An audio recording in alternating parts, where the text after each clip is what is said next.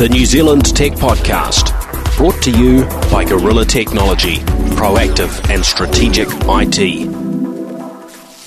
Welcome along to the New Zealand Tech Podcast. This is episode 231. I'm Paul Spain. And I'm Casey Eden. Hey, Casey, great to have you along. Thanks for joining me. Uh, thanks for the opportunity. It's a good night.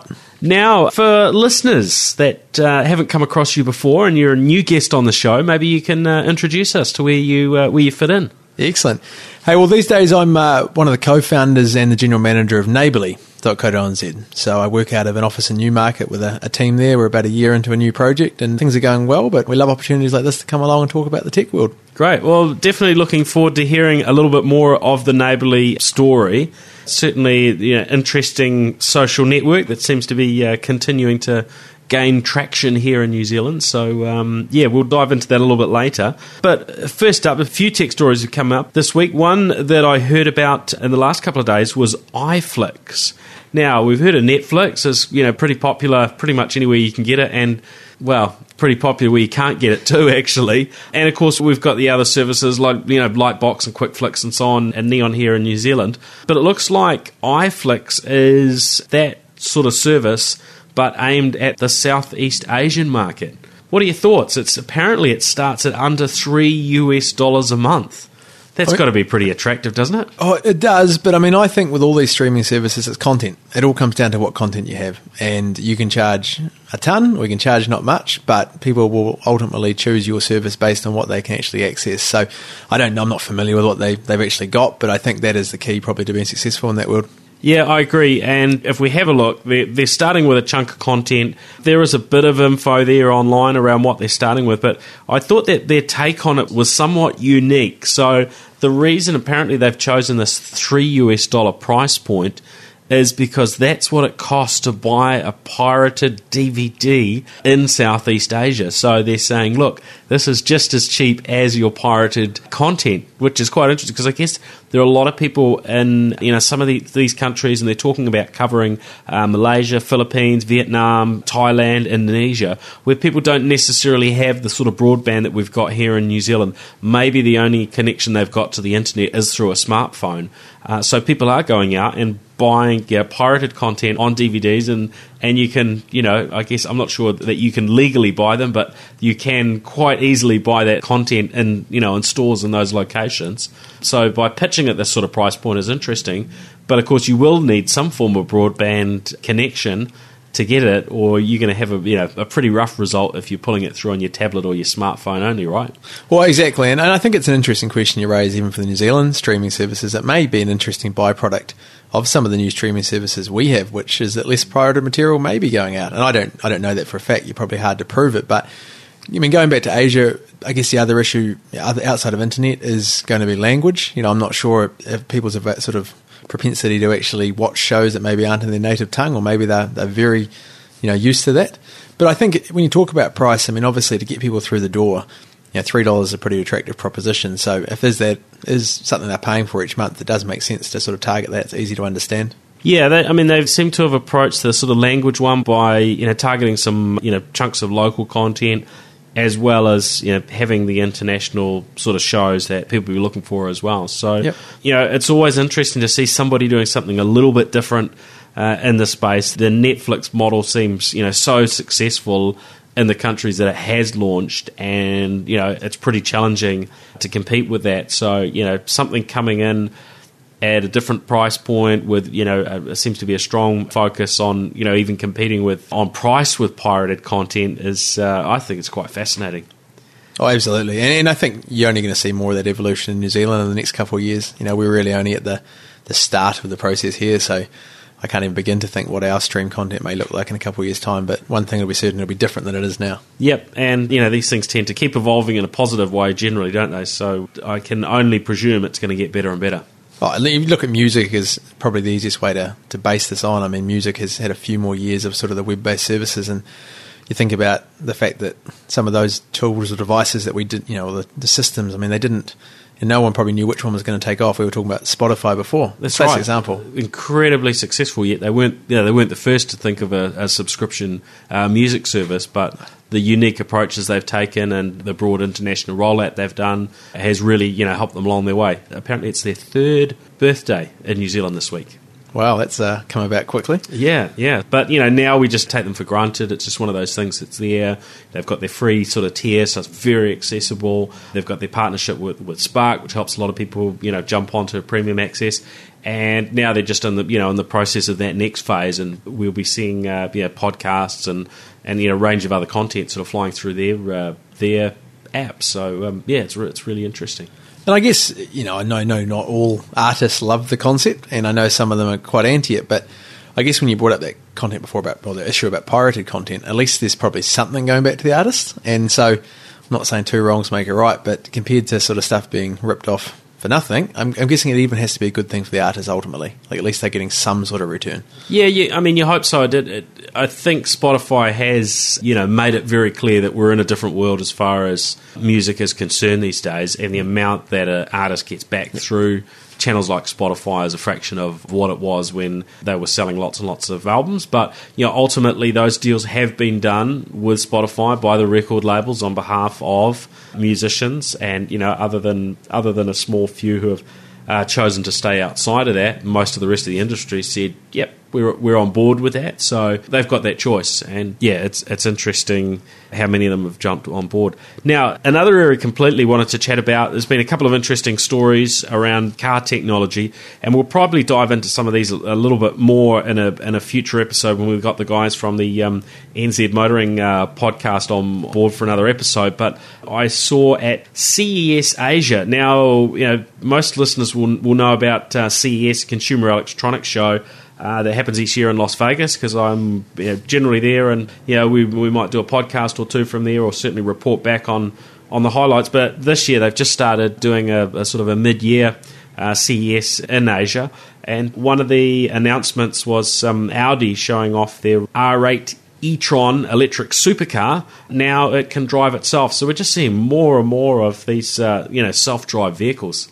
What's your thought on you know where this is where this is going? Do you do you think this is the future, and we'll we'll get used to sort of sitting back in in our cars?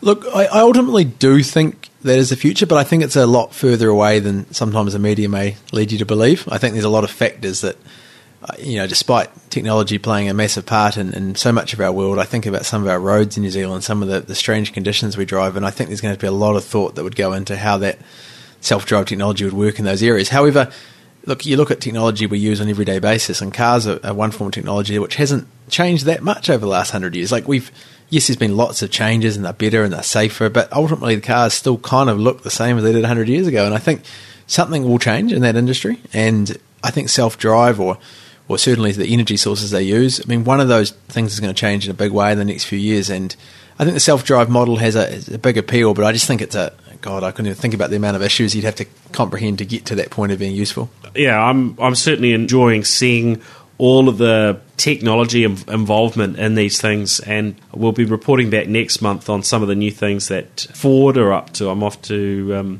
visit their research and development centre in um, in Silicon Valley. So quite keen to hear what they've got going on. Um, but another announcement that's just come in this week is around. In fact, it might it might not actually. It's not. No, it's not brand new, but that's come come through recently. Is that Toyota are launching their new vehicle in the US, which is the um, Mirai and this is they're calling it the world's first mass market hydrogen powered um, all electric vehicle and it can apparently do um, 300 miles and takes five minutes to uh, refuel, and you know doesn't have any emissions other than uh, other than water because it's you know hydrogen powered, and it's going to come in around fifty thousand US dollars when it launches in uh, in October.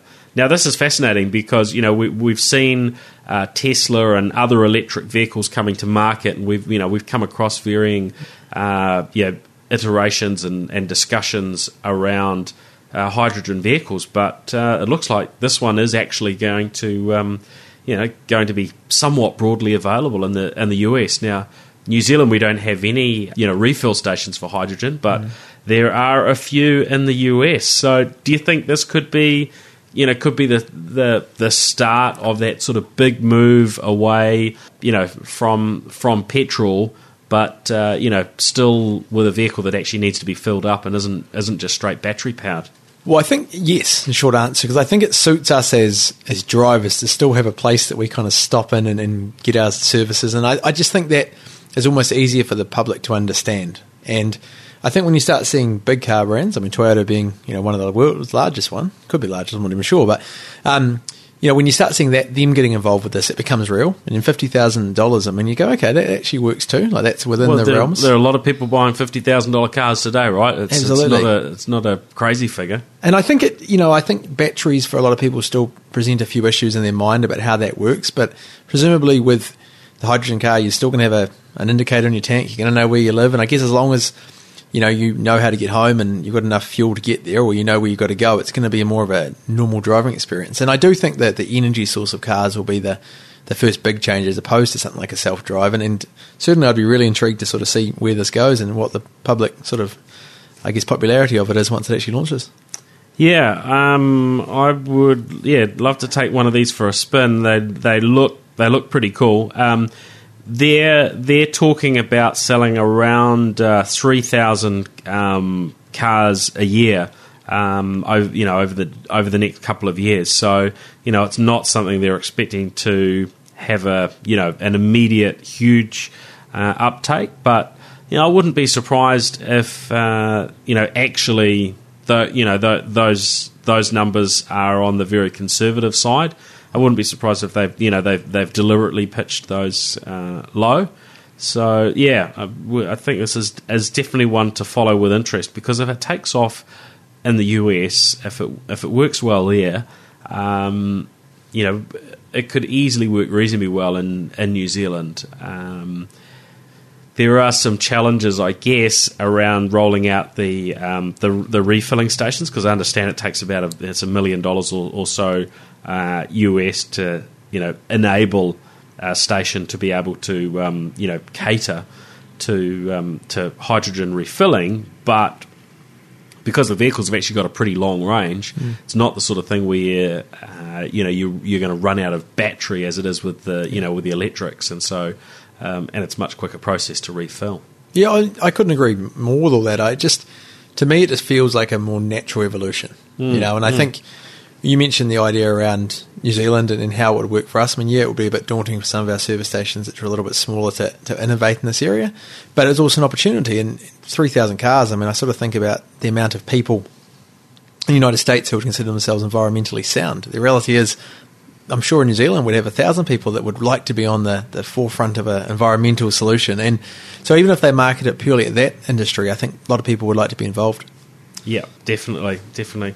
Um, all right. Well, uh, yeah. Hopefully, we get to, we get to have a bit of a play with some of that uh, technology. Uh, now, another another story that um, just cropped up that I, f- I found uh, found interesting um, was that some research has been done around um, factory resetting of, of smartphones and I guess I probably do this more than most people because I get sent a lot of phones to, to review, and, and some of those I'll hold on to uh, longer term. But you know, a lot of them, you know, are just here for a week or a month or, or two, and and then they go back, or you know, somebody else is going to have a have a have a review on them, uh, etc. Or someone else around the office wants to have a, uh, have a go with them.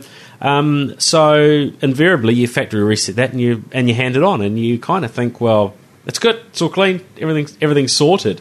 Um, but apparently, there have been some some issues, and uh, the, this uh, story that's that's come up. Um, is that Cambridge University have done some uh, some some research and they're um, estimating that a large chunk of um, and they've I, th- I, think their testing has only been on Android devices, so we, we don't know uh, about other platforms, but um, a large chunk of Android devices are um, basically unable to uh, wipe themselves properly when you choose that factory reset option. And most of the data is actually still sitting there. So, you know, if someone was very determined, they potentially could uh, recover what you thought was uh, all your confidential information thought was wiped. Yeah, look, and I don't think it's unrealistic expectation for people to think that information should be wiped. However, I guess a lot of us who probably work in the tech industry also know that tech trails probably aren't as easy cleared as you might think they are, and I guess it comes down to probably people having a think about what they're putting on their phones and what they're using online in general, and sort of understanding, hey, if you wouldn't put it on the fence outside your house, maybe you don't put it in the tech world because nothing's certain. And you know, I, I, I do agree the factory reset probably should mean what it means, but at the same time, that doesn't actually surprise me because I think it's like a lot of laptops that are critically failing. There's still something on there. There's some information from God knows how many years ago, and I think most people would accept that it's almost impossible to clear everything. Yeah, it is a fascinating one. I mean, you know, with our PCs and laptops, there are some processes that, that go through and and wipe. Those they do vary. You know, I was um, looking at the the wipe process on.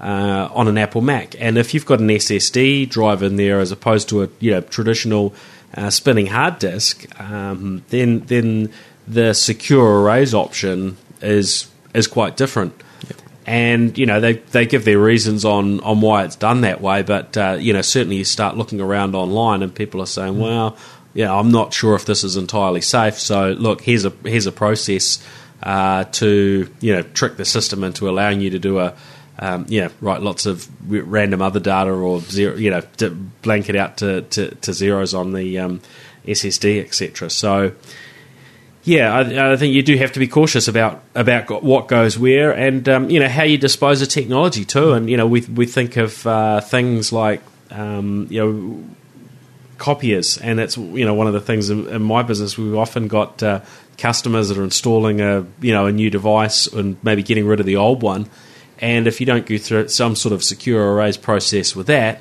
uh, you know, often these things have got a big hard disk in them, so you've got a multi-function copier, printer, scanner, etc., sitting in your office. Um, yeah, depending on what information has has gone through it, uh, a lot of that could still be, you know, accessible, and you've returned your machine back to somewhere, and a new customer's got it, and uh, you, know, you get the right sort of geek at the other end, and uh, they they could be, you know, drilling through all your personal stuff that uh, you know, might be sitting on it somewhere. Yeah, it's, it's an interesting conundrum, this one, because, you know, in general, it probably calls into question a lot of technology, you know, the pros and cons of technology. And, like, I personally, and this is just my view, I tend to look at the, the benefits I get from technology and kind of say, look, there's the odd negative along the way, but I think about the life that I live now and, and how I can live it with the technology that's available that, that wasn't there 5, 10, 15, 20 years ago. And I'll live with like the odd little thing I don't agree with. Now, in saying that, I think personal responsibility is still key and and making sure you make good common sense decisions about how you store your information, no different than how you store it in a hard copy format. That's the number one thing. And look, I do once again, it's everyone's own perspective, I guess, on the internet safety issue about where they live on the spectrum in terms of what they want to access versus what they're concerned about. Mm. Um, for those, anyway, those that are um, interested in, in that whole area, um, there, there's a there's a movie, and I don't know the best way to um, uh, to get hold of it. Um, it was called Spooked and uh, had Cliff Curtis in it, and uh, was written and directed by Geoff Murphy. So local uh, local thing, filmed here in Auckland, and um, it's based on a on a true story. Um, arising from a mysterious death of a of a guy uh, Kevin Jones, who um, was buying some second-hand computers, but ended up there being a whole lot of data left on them. So an actual sort of true story that happened locally, yeah. and um, yeah, it's a fascinating story anyway. So if if you're into these sorts of things, then uh, then check out the movie. I'm sure I've mentioned it before because I, I quite, I quite enjoyed it.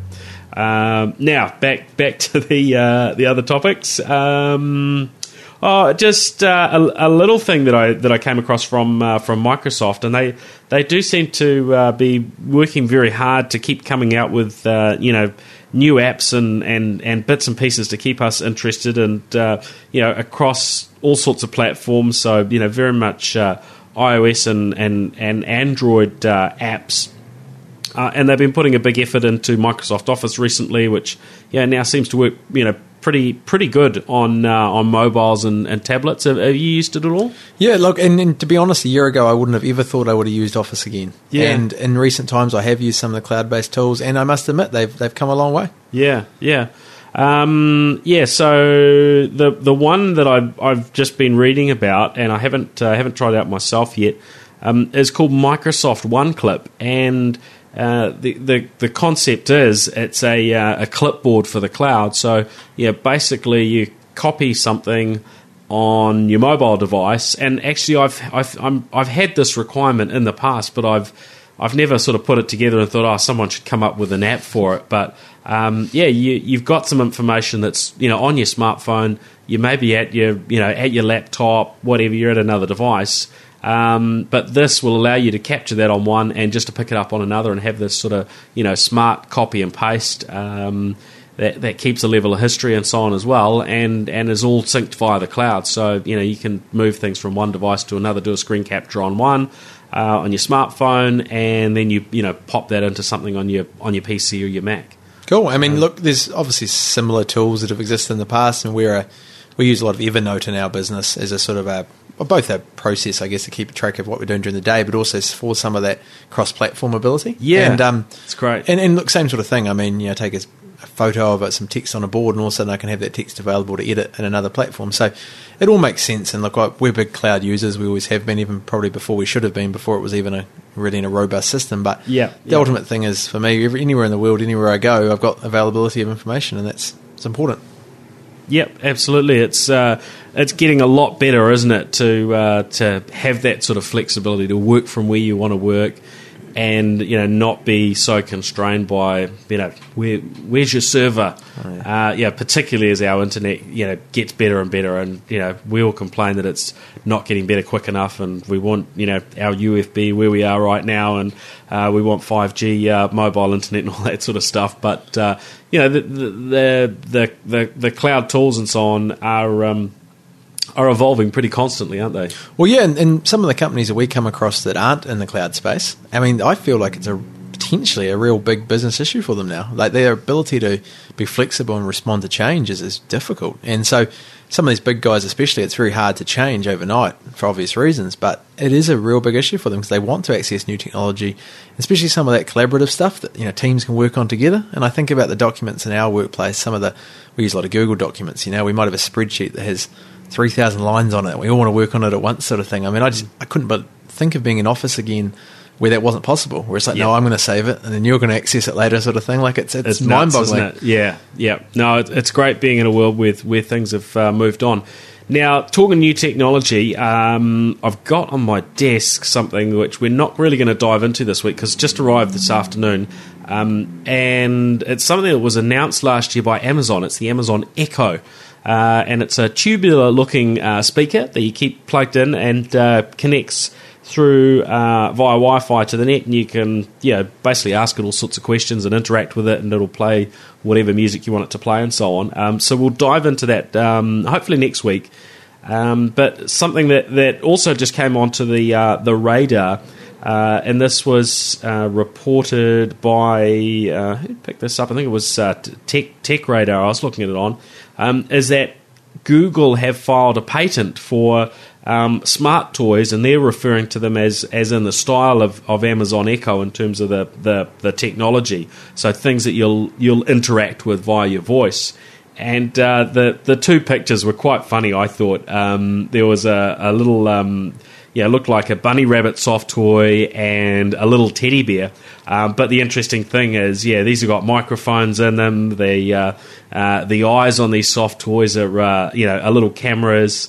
Uh, you know, speakers, obviously, and um, you know some some little uh, motors in them as well. And um, yeah, looks kind of fascinating. Um, but yeah, lots online saying, uh, man, these things look uh, look more creepy than cute. So I'm uh, I'm kind of curious. Wonder what uh, what Google might have up their sleeves. Yeah, well, I guess Google being Google, they sort of have the ability to, to start a lot of things that may never actually end up being something that hits the market. And I guess that's some, some of the part, probably the fun and what's the responsibility they have in the tech market. Those those toys did look a bit creepy, to be fair, but you know, I'm sure there'll be people that would quite love to have the ability to have one of those in a children's room potentially and be able to, you know, interact with the children if they're not at home or be able to see what the children get up to. So they may have a decent use and perhaps if they weren't in a soft toy format, we wouldn't think much of it. It just seems to be a little bit creepy that it is a toy. But uh, no, I guess the thing with Google is they try a lot of things and one of them will come out the top. Yep, yep. Oh, uh, well, they haven't made any announcements. To Yeah. be fair, this is just something that's come off, uh, you know, off off a, off, a, off the patent records. Yep. So uh, it may it may be nothing. They're they're covering their bases on something that uh, someone's come up with. Now, Casey, time to jump in and uh, and hear a little bit about Neighbourly. Now, maybe you can start with just a description. You know, what is Neighbourly? Where does it fit in? Amongst all the other social networks, and we're used to these sort of global social networks, the Facebook, you know, uh, Twitters and and LinkedIn. Um, where does Neighbourly fit in? And uh, you know, what what have you been what have you been up to? When did when did you get started and so on? I'd like to hear a bit of the story. Oh, absolutely. So uh, we class Neighbourly as a private social network. So it uses a lot of the same sort of formats as the likes of Facebook and LinkedIn, but targeted at a different market. So what we like to say is that friends and family will use Facebook with you. You know, your professional contacts will use LinkedIn with you. You might use you know, Twitter to follow interests or, or people that are celebrities, etc. You're interested in. And where Neighbourly fits in is it's for your community. So it's a network you share with people who you live close to, and you may not share anything else in common with them, but you do share that one important thing, which is where you're based.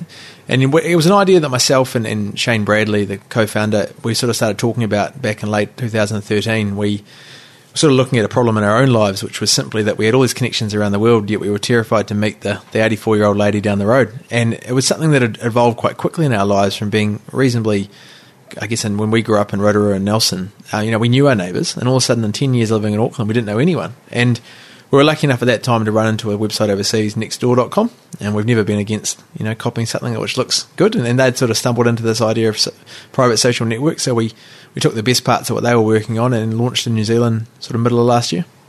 Great. Now, yeah, I, I um, you know, came across them, yeah, some somewhere thereafter, and uh, yeah, joined up to, to have a look as I as I do. I'm quite curious about social networks, having you know having launched one myself over a over a decade ago, and uh, um, you know poured huge amounts of money into the into the concept, um, but you know not not having been successful in monetizing it. So you know I'm I'm quite curious in terms of you know how that journey's been and how you funded it because you mentioned uh, when we were chatting earlier you got about 15 people Yep. um, so yeah how, how have you got to that point and um, you know what are the what are the prior things that have I guess helped uh, you know get this moving along and, and helped you get funded and so on Well, um, the first thing is it's a slow journey. You know, social networks, I think very rarely do you see one that springs up overnight and you see the odd one get very popular, but then they fades away again. To build that longevity of, of user, you've really got to build a use case, which takes time. So we're in this for the long haul. Um, where we came from, though, is that uh, we were initially self funded by uh, mostly Shane Bradley and myself. And, and Shane has had a number of successful businesses over the last uh, few years, mostly in the web space. Grab One is probably the one most people know. Uh, Finda.co.nz, there's been a couple of other ones, but those are the two that most people know most of. And I guess that was the initial funding platform for us. And we were lucky to have a good bunch of guys and, and just generally speaking, knowledge that allowed us to springboard, I guess, a little bit quicker so we could call on some developers straight away to get involved with the project. And that allowed us to get moving a little bit quicker. Um, in recent times, we've had a first round of funding from Fairfax Media, which has been great. Um, they've been really, really supportive of the, the long term nature of the venture.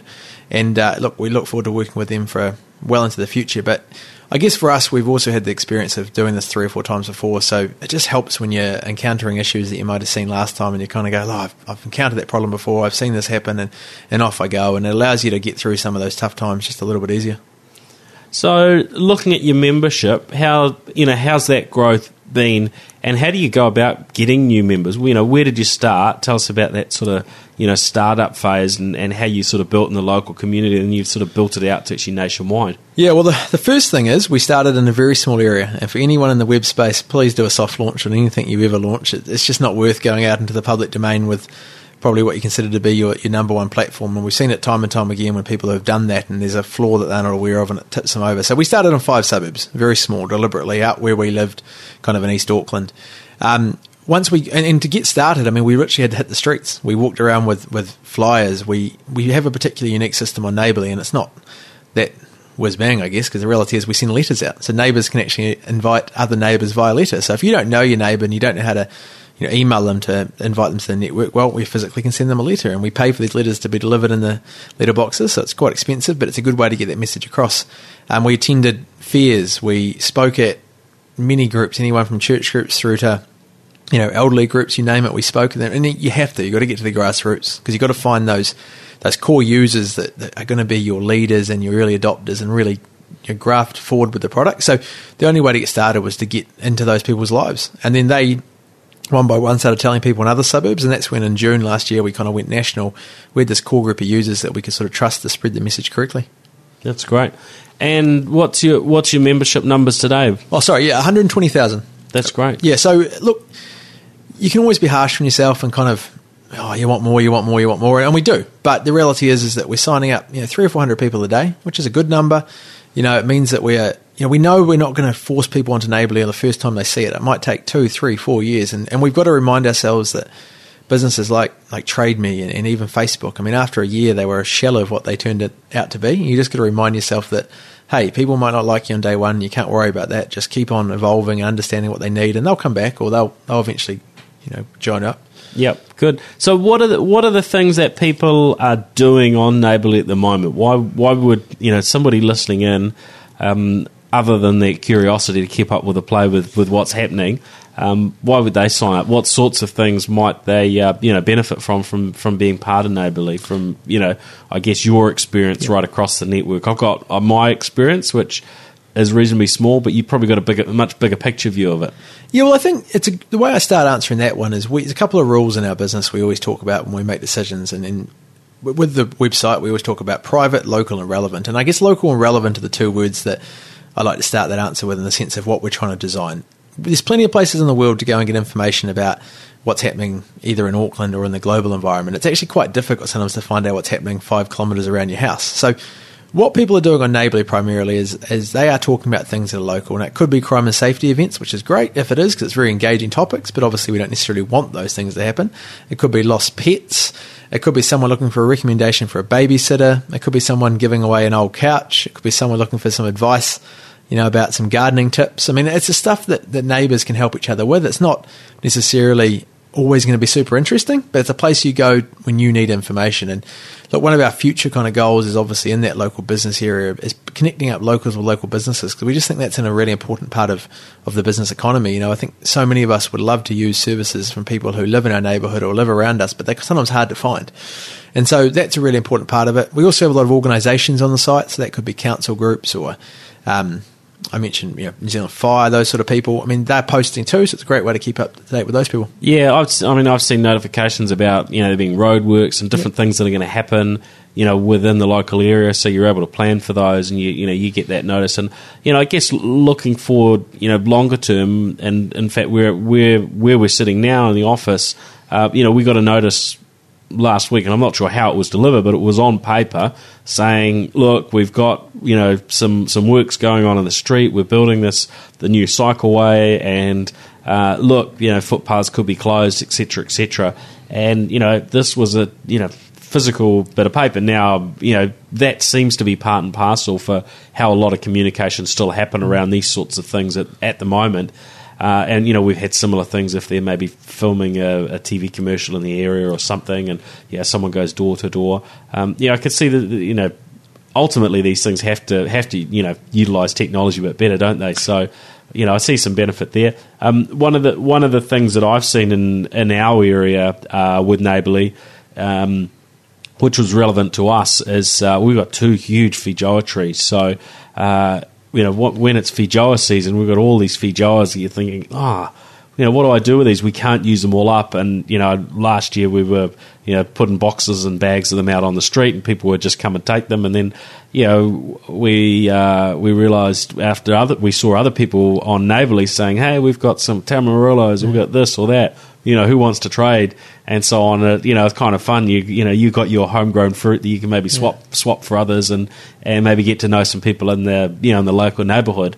And as you say, we don't maybe connect with our neighbours like we you know we probably did in New Zealand sort of ten or twenty years ago. Um, yeah, everyone's so busy, and you know we're, we're used to uh, social interactions that are maybe a little bit more electronic these days. Yeah, look, I think simple is, is what I take from that is that you don't have to think about using Neighbourly or even connecting with your neighbours in general with all these complicated things. It's just once in a while you might be surprised at what people around you can actually offer your life or what you can offer them. And I, I personally think New Zealanders are very friendly, but we're also a little bit standoffish. We don't necessarily make that first sort of engagement with someone. And I guess what Neighbourly we're just trying to say is, hey, don't be scared to reach out because the chances are you actually share things in common. And the Feijoa thing is a great example. You know, otherwise just going to go to waste. But someone else in the neighbourhood possibly is going to get a lot of enjoyment out of those. And it's just a really simple thing you can do. You know, we're not asking you to become best friends with your neighbours. We're just sort of saying, hey, maybe there's something you share in common that can make your both your lives easier.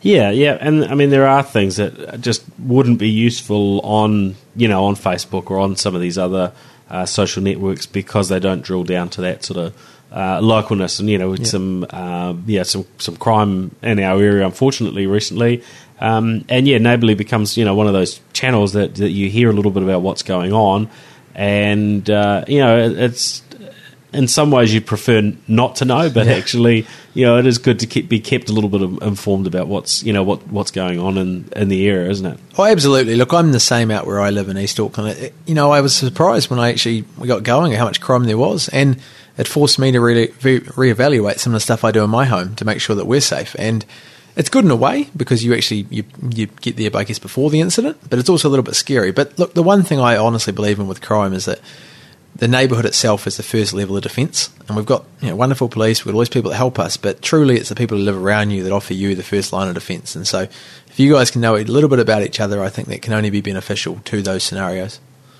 Good. And you know what's the what's your trajectory? Where you know where are you thinking that that neighbourly can go? Because I guess you know 100,000, 120,000 members uh, today. Is there a particular scale that you think um, you know you'll be able to um, you know be successful from a monetization point of view because with any startup you know there's an element of it that uh, you know is is is fun. Um, there's an element of it that it's work but you know ultimately for all of that to uh, to keep going uh, you've got to have the uh, the funds flowing in right? Look, absolutely. And, and I think but some of those questions answer themselves in time, and we have three goals at the moment. The first one is members. We just got to bring more people to the site. You know, we've got to get critical mass in suburbs that don't have them. You know, we're very strong in Auckland, Wellington, Christchurch, etc. We've got to get stronger in some of the smaller areas. Um, we've got to get those people engaging on the site. You know, 20 years ago, people were probably excited about databases. It's not about that now. It's about what they do on the site, the activity they have, how many times they come to the site. So we've got to make that, you know, a successful part of what we do. And the third one is quite right. It's commercial. And we call it commercial potential. You know, we're many years away from probably being in a situation where we can actually break even. But at the same time, we've got to start understanding how we're going to do that. Because look, we are, we've been honest since day one. We are a, a business. We receive amazing community support, and we hope to deliver more than that back to people in terms of a tool. But we do have to make this stand on its own two feet. And yeah, we could have gone out and got some community funding from the likes of councils or trusts, but ultimately that would have been funds that were taking off someone else. And for us now, it's about trialing all sorts of monetization options. We're not sort of committed to one path or, an, or another one. How many people we need to make that work? I mean, it's an interesting question. I feel like you just keep growing as quick as you can until those numbers start flattening out. Then you work out in a way what you do with that those people. Yeah, yeah, that's a, that's a good point. You know, I, I, I guess whatever you do, you know, you've got to be, you know, you've got to be cautious, don't you? Yeah. Because it's very easy to sort of upset your membership with the way that you commercialize things and uh, you know, we've certainly seen this with Facebook and, and, and, and Twitter and so on, just, you know, an, annoying users with uh, um, how they've introduced those elements. So it's, you know, it's very much something I guess you have to be cautious with. Oh, absolutely. And, and it's our number one concern, to be honest, because it's the single biggest problem for both ends of the site. We either annoy the users or we don't produce enough funds to stay in business. So you really can't win, it feels like. But look, I guess what I can assure people of on that is the onus is on us to get that balance right. Because if we go and put too much advertising on the site, then all of a sudden we lose users. Well, we haven't really achieved anything long term. So we're going to go nice and slow. We're going to be very steady. And, and I guess our goal long term with advertising is that it's relevant to you locally. So you might not see 100 ads a day, but hopefully the couple you do see are businesses in your area that you actually you like and you know of, and, and that's our point of difference, I guess, if we get it right moving forward. Yeah, okay. And um, yeah, looking looking at others overseas that have um, you know launched networks that uh, you know uh, target the local community and so on. Um, you know what what are you seeing there? Because um, yeah, there, there, are some lessons you can learn from those, but also you don't want your, you know, you certainly don't want your future to be dictated on how successful or unsuccessful, um, you know, others others may be. And you know, I think every, every you know every market's probably unique in its own way. Yeah, look, and I think that lesson applies to a lot of you know tech or web startups. I mean, I think about back in GrabOne days. You know, we were very close to follow Groupon for a start, but as you evolve and as you learn your own market, you start to deviate away a little bit. Doesn't mean you don't keep an eye on what they're up to, because chances are that they've probably put a lot of testing and thought into it. But you do start thinking about how your market needs to evolve, I guess, relative to the products they're putting out there. And no different with uh, with Neighbourly. You know, nextdoor.com is kind of the website that we base ourselves on from the States. Um, but as we've moved forward in the last year, you know, we've started to build some things that they don't have. And likewise, they've got some things we don't have. And they've got, dare I say, a lot more money to invest in certain parts of the site. So we still follow what they're up to because obviously they can teach us a few lessons. But we also know that we ultimately are a New Zealand business a New Zealand website and we've got to make sure we get the market right here, not just blindly follow them because we like what they're doing. Absolutely, and uh, you know it's often not the case of the you know the biggest entities sort of getting getting things right Yep. as well. And uh, you know we look back quite a few years, and uh, yeah, eBay were uh, you know trying to compete in New Zealand, and you know they you know even though they were around, I guess before uh, before Trade Me, um, you know they they weren't certainly weren't able to nail uh, the New Zealand market, and um, yeah, what what Trade Me has done is uh, you know been incredibly successful. Well, it- and your point actually was something we were talking about just today in the office. You know, yes, we watch Nextdoor, but we watch Facebook, Trade Me, just as much. You know, LinkedIn, because ultimately people don't know Nextdoor; they haven't used it here. So we're actually better to try to base some of our stuff we develop on Facebook. That's actually what they recognise. They're or, familiar with. or Yeah. even Trade Me for that note, Yeah. like business categories and stuff like that. It, it's you know, why why go and build your own business category list? Dare I those sort of sites probably have some good insights into how that's structured and what people understand. Yeah. So no, you're absolutely right. You're actually you, you take the best part of some of the sites that are doing what you're doing overseas, but then you make sure that you still look at what people are used to here. That's great. Um, anything else that we should uh, we should be keeping an eye out for, from from you? Anything else in the in the story that we've missed? Oh no, not really. Um, in, in our office, we're lucky enough to have three or four exciting businesses. We're sort of almost a little mini tech startup in our own right, so it's a really great place to work. We've got um, Pet.co.nz, which is a joint venture with the Warehouse, which is all about sort of pet food and, and pet products. Um, the other little business I'm associated in is, is called Goody.co.nz. It's a little um, loyalty card type of business. If people go to cafes, restaurants, etc., they can take in their smartphone or a, a little card, and that get, allows them to put up points. The idea being you don't have 20 coffee cards in your wallet, so that's a bit of fun, and that's something which will hopefully link into Neighbourly in time. Sure. But no, we, look, we we just enjoyed working in New Zealand. You know, we think it's a great place. There's always opportunities. Um, that I personally, what's been really good for me in the last couple of years is the support from other business owners. I've been really pleasantly surprised. Like I think people understand how hard business is, and I think other business owners, as opposed to being competitive, sometimes they just want you to learn from their mistakes because I think in turn you do that for other business owners. So no, I'm I'm excited about what the future holds, and you know we'll continue going as hard as we can with Neighbourly, and if it works, that's fantastic, and, and if it doesn't, well.